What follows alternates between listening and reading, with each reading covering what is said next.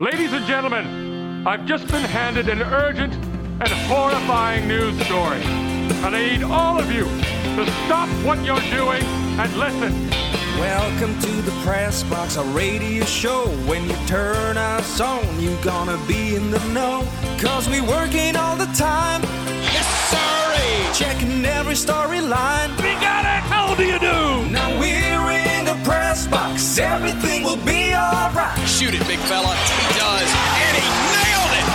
Oh, mercy! Party time in T-Town. Well, it's Chris and a ham, JD on the coast, and Mike is working the beat in the whole damn state. Cause we working all the time. Good. Checking every storyline. Oh, do it, baby! Now we're in the press box. Everything will be alright. Trip stack right side, pitch to Carnell, who will throw a wide open Anthony makes a touchdown, Tiger. We go on and on and on and on and on and on and on and on. Cause we're working all the time. That's what we do. Checking every storyline.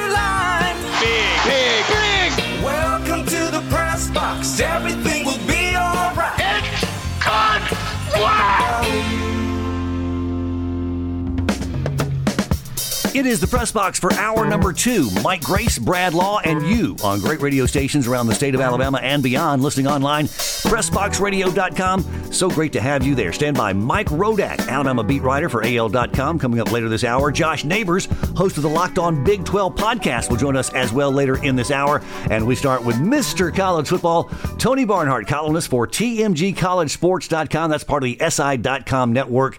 And uh, Tony, read your piece last night. Just fantastic stuff. Um, we've asked the question who saw this coming, uh, this USC UCLA thing to the Big Ten? Well, they may not have envisioned this specific change, but one of the ADs you spoke with at last month's SEC spring meetings, uh, you asked him about the future of college football. Can you share with us his response to that question? Well, we were having an informal conversation, and uh, the question came up: What's what's the world going to look like in a uh, in a post NIL uh, transfer portal world? What's it going to look like? And he said, probably we're going to have to have some kind of crisis. Something's going to happen to make us address these issues because they, you know, they haven't been able to address NIL and put some guardrails and all that.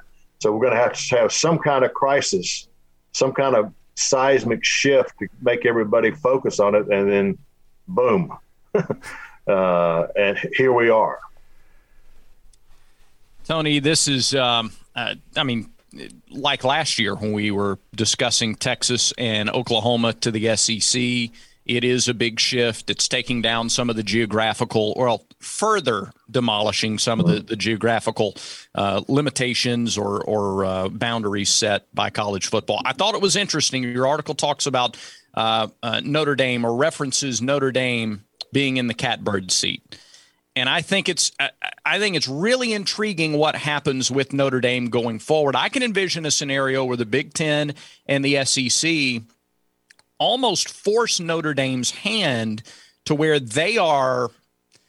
Uh, they not manipulated, but uh, to where they can be pressured into joining one of those two, because otherwise they're they're out, they're, they're excluded. I, I think it's interesting to, to hear the counter of that and why Notre Dame is still in a powerful position right now as it sits. Well, the understand Notre Dame when you're talking about whether or not to join a conference, Notre Dame cares about three things. There are three things that are driving this conversation. One is how much money are you going to make? All right. Their, the television deal with NBC is okay, not great. So, how much money are you going to make? Uh, number two, what is going to be your access to the college football playoff? That is very significant. When they joined the ACC for the COVID year, guess what? They got into the playoffs. So if, if we stay at a 14 playoff, Notre Dame wants to know will we have as much access if we're not in a conference? And uh, and finally, the, the other thing is that they've got to have a home for if they want to stay an independent, they've got to find a home for their their non football sports. Right now, they do in the ACC. It's worked well. Would they would that be the, the way going forward? So that so Notre Dame doesn't have to do anything now, whereas other schools like USC and UCLA they had to do something now. They were looking at television contracts that were not going to we're going to pale in comparison to the SEC and the Big Ten. So the Notre Notre Dame can't afford to wait, will they? It's the ball's in their court. It's their move. I was interested, Tony. You mentioned the TV deal. I, I, thought I saw somewhere that the exclusive deal Notre Dame has with NBC paid them somewhere around fifteen million a year. If that's yeah, accurate, that's that's nowhere close to what the Big Ten and SEC are projecting here in the next couple of years. They the, the Big Ten. Let's put it this way: UCLA and USC are joining the Big Ten in the anticipation that someday it'll it'll take a few years before they get a full share of the revenue. But at some point, that number is believed to top $100 million a year. Uh, that's more. that's a lot more. And so the same same thing is true. Notre, Notre Dame is generating revenue. NBC is one. They get something for being in the ACC. They got a full share of uh, the college football playoff revenues when they went when they remember the ACC. So they've generated money, enough money. But the question is, would the Big Ten be able to put a number on the table, an offer they simply could not refuse? What what do USC and UCLA gain besides the money? And that could uh-huh. just be a naive, silly question, Tony. And I'm I'm open to that. Like nothing else besides the money. We're not. I mean, we're a couple of decades removed from USC being the juggernaut in in college football. So besides the money, what do those two schools gain from annual matchups in all sports against Iowa, Penn State, Michigan, Michigan State, as opposed to Cal, Stanford, Oregon, Washington? The Big Twelve, the Pac-12 guys is is hurting, and they're hurting even more with these two schools now leaving. This this gives the USC and UCLA automatic credibility as a as a conference that's going to be in the discussion with the playoffs every year. Uh, aside from the money, aside from all the viewers, the viewership will be huge. It's just that the, the Pac-12 has been limping along here for a few years because you know, USC, okay.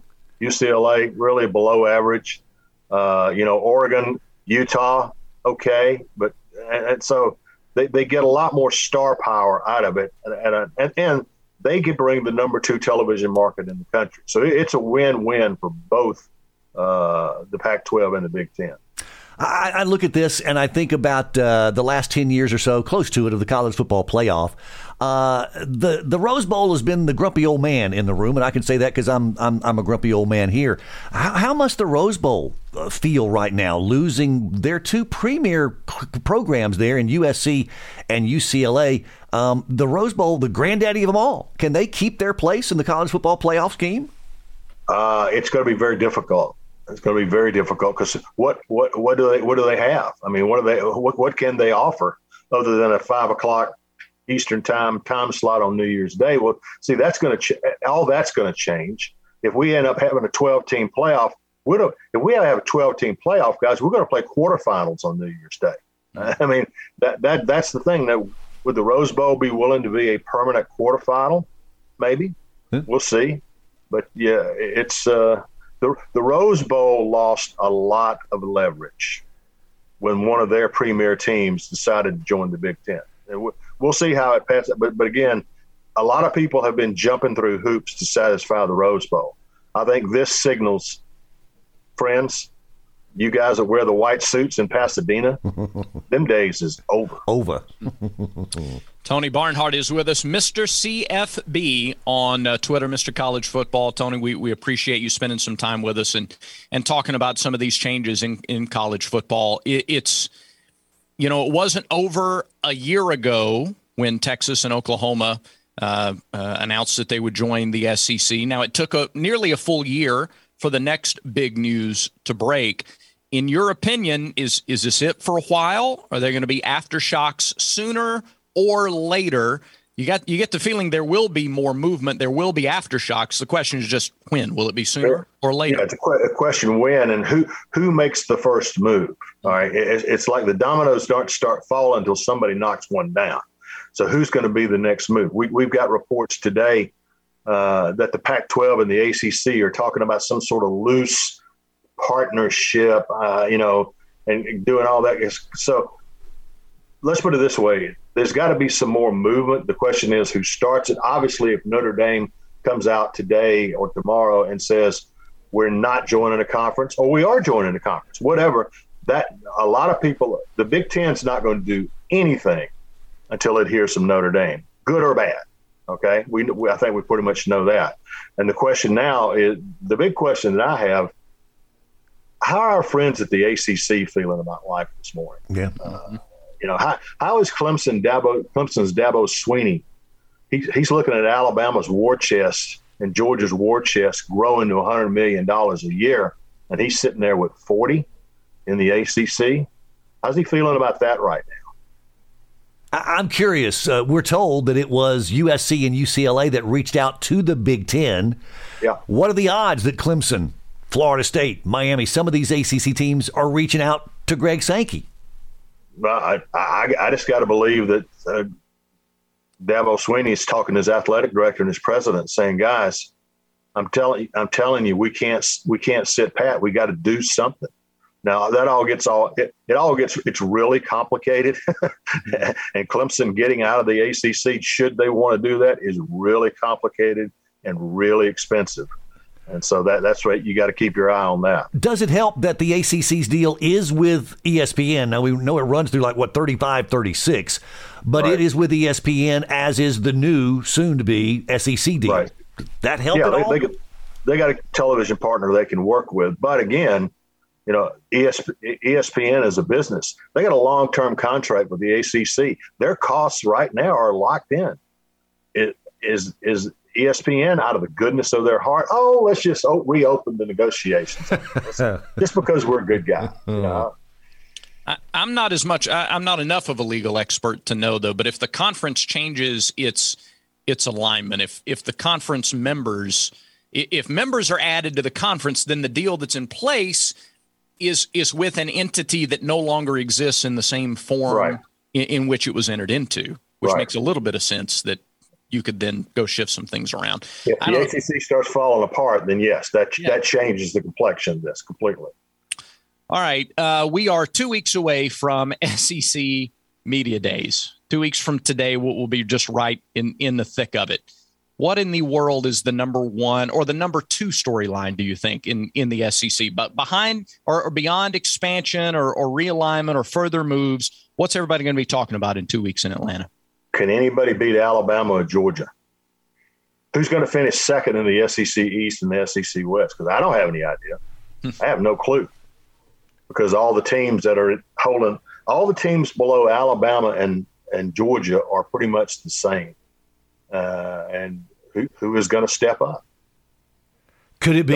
Could it be Jimbo at Texas A and M in the West? We know we know Jimbo finally got over the hump and and, and beat Nick Saban head to head last year, uh, but still was nowhere close to a playoff spot because of the overall record.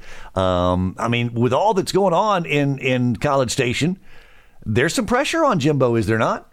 There is. There is. I mean, when you talk about Texas A&M season, it's always they beat Alabama, but they beat Alabama, but they finished four and four in the league. Yeah. Okay. Yeah. Four and four. Are you kidding me? So yeah, that th- this is a big year for big year for Jimbo Fisher. They need to show some improvement. They they need better quarterback play. A uh, lot lot going on there. Uh, expectations for Brian Kelly in year one at LSU. Expectations for Brian Kelly year four five at LSU you know, I've had disagreements with friends. I think this is a great hire. I mean, I really do. I mean, this guy's this guy's won every place he's ever been. He's won more games than any coach in the history of the University of Notre Dame. That, that sounds pretty good to me. I'm not real smart, but I think that's a pretty good deal. And he and he and he's won and he's got him. He got him to the playoffs. He rebuilt the program at Notre Dame when they hit rock bottom with a four and eight season. The guy can flat coach. And guys, y'all y'all know this the issue at LSU has never been about players. Yeah. They've got players. They've always had players, and they've got players now. It's a question of how well that team is going to get coached. So I, I don't see them beating Alabama. I don't see them winning the West, but I do see them being very competitive. And in the long term, I see them being pretty doggone good. We have talked to sources down there, and I'm sure you have too, Tony, who say that again the, the difference between the Orgeron regime and what Brian Kelly's brought to town is night and day. That it, this is a business yeah. CEO type of, of, of, of organization that's being run down there by Brian Kelly now. No, no, no question. You just look, just look at the guy's track record, and uh, and look, he he had an opportunity to leave Notre Dame because of the resources he had at his disposal, uh, the ability to get guys in school, on and on. He, he had just reached a point in his career where, hey, I've got to I've got to take this and see what one of these big guy jobs really feels like. What is it like to have all of those resources at your disposal? Uh, and so again, yeah, I think I think they're going to be good, but they're going to be good sooner rather than later. I want to ask you the same question before we let you go, Tony. And again, we're we're we're grateful. You've been very generous with your time, and and this is really good stuff. Same question, Billy Napier at Florida. At mm-hmm. Your expectations year one, and then year four, or five in that program. Okay, year one, really good four, or five. Okay, uh, the the roster. I mean, the roster needs some major upheaval. Can can Billy Napier turn Anthony Richardson into a bona fide, big time quarterback? I'm, I'm thinking KJ Jefferson. Anthony Robert, he needs to be like KJ Jefferson. Can can they do that? Do they have enough depth? I don't think they do, but I think they're going to be fine. Although I did, I did read some stuff where the fans are some fans are complaining because they're not ranked high enough in the recruiting rankings. He just got there a day and a half ago. Okay, what, what are you talking about? That's a, that's crazy. That's crazy. But yeah, let's listen. They're, I don't think they're going to finish second in the SEC East this year, but they're going. They're going to listen, guys. The three of us can recruit at the University of Florida. Yeah. Okay. Yeah. It doesn't take a special skill set to recruit at the University of Florida. There, everything is there that you need and this guy's going to be successful. It's so odd to think that fans would want quick results. Like you know, they're typically fans are rational and level-headed, though. Tony, that's, that's true. That that is true. Yeah. I, I I just don't know why they didn't they didn't they didn't do that. Yeah. So I'm I'm I'm I'm believing that you may get to cover an SEC media days and still sleep in your own bed here in a couple of weeks. Is that home that, game? Yeah, home yeah. game, guys. love love having a home game. We did it a couple of years ago, and, and, and it's really sort of an added flair when you have it at the College Football Hall of Fame. Oh yeah, it's a different kind of atmosphere. It feels more like a NFL draft kind yeah. of atmosphere when you do it. So I'm uh, I'm looking forward, to, and yeah, I'm looking forward to sleeping in my own bed that week. We'll have representatives of the press box there on uh, press row, radio row, as they say, and we're told that it's going to be closer to the action. When it was here a couple of years ago, they kind of had us in a different building, even. Uh, but I think we're going to be a little closer to the action this year, so that should make some fun Good. for SEC Media Days. Thank you so much for your time, Tony Barnhart. Find him again online. It's tmgcollegesports.com or just si.com or just search Tony Barnhart on Google. That's how I did it. Pulled up the uh, article. It's great stuff. Thank you for your time. Hope to see you here in a couple of weeks. Okay, guys, we good. You bet. That is Tony Barnhart, Mr. College Football on Twitter at Mr. CFB. Absolutely the best. Still more to come on this Wednesday edition of the Press Box. We'll tell you more about it after this. Brakeline is more than a brand of sunglasses. They're an Alabama based company with a vision of providing high quality Italian made eyewear and superior service to an ever growing community of positive people who enjoy life outside the box in the great outdoors. Brakeline will never compromise their vision of delivering top of the line products and reliable customer support. Find your perfect fit today online at BrakelineOptics.com and use the promo code PRESSBOX for a 20% discount. Brakeline Optics, where style meets function. Sports, a powerful force in our society. Through sports, the Fellowship of Christian Athletes impacts the young people of our nation. Our ministry offers them faith, integrity, and values in the face of an often confusing world. What we all have in common is our love for Jesus Christ and our desire to share our faith with others. Because as long as there are sports, there will be a fellowship of Christian athletes. To learn more, call 1 800 289 0909 or visit FCA.org.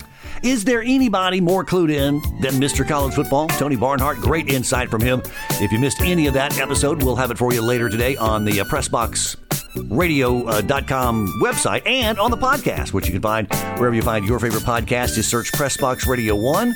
That's Pressbox Radio and the number one. Still to come, we'll talk some Alabama with Mike Rodak of uh, the Alabama beat writer for AL.com.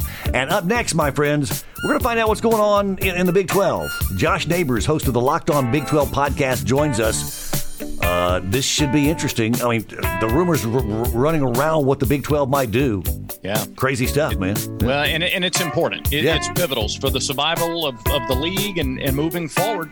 and and other leagues as well. Yeah, I mean, Yeah. w- what happens in the Big 12 is going to certainly impact the, the Pac 12 and maybe even the ACC. We'll find out when Josh Neighbors of the Locked On Big 12 podcast joins us next.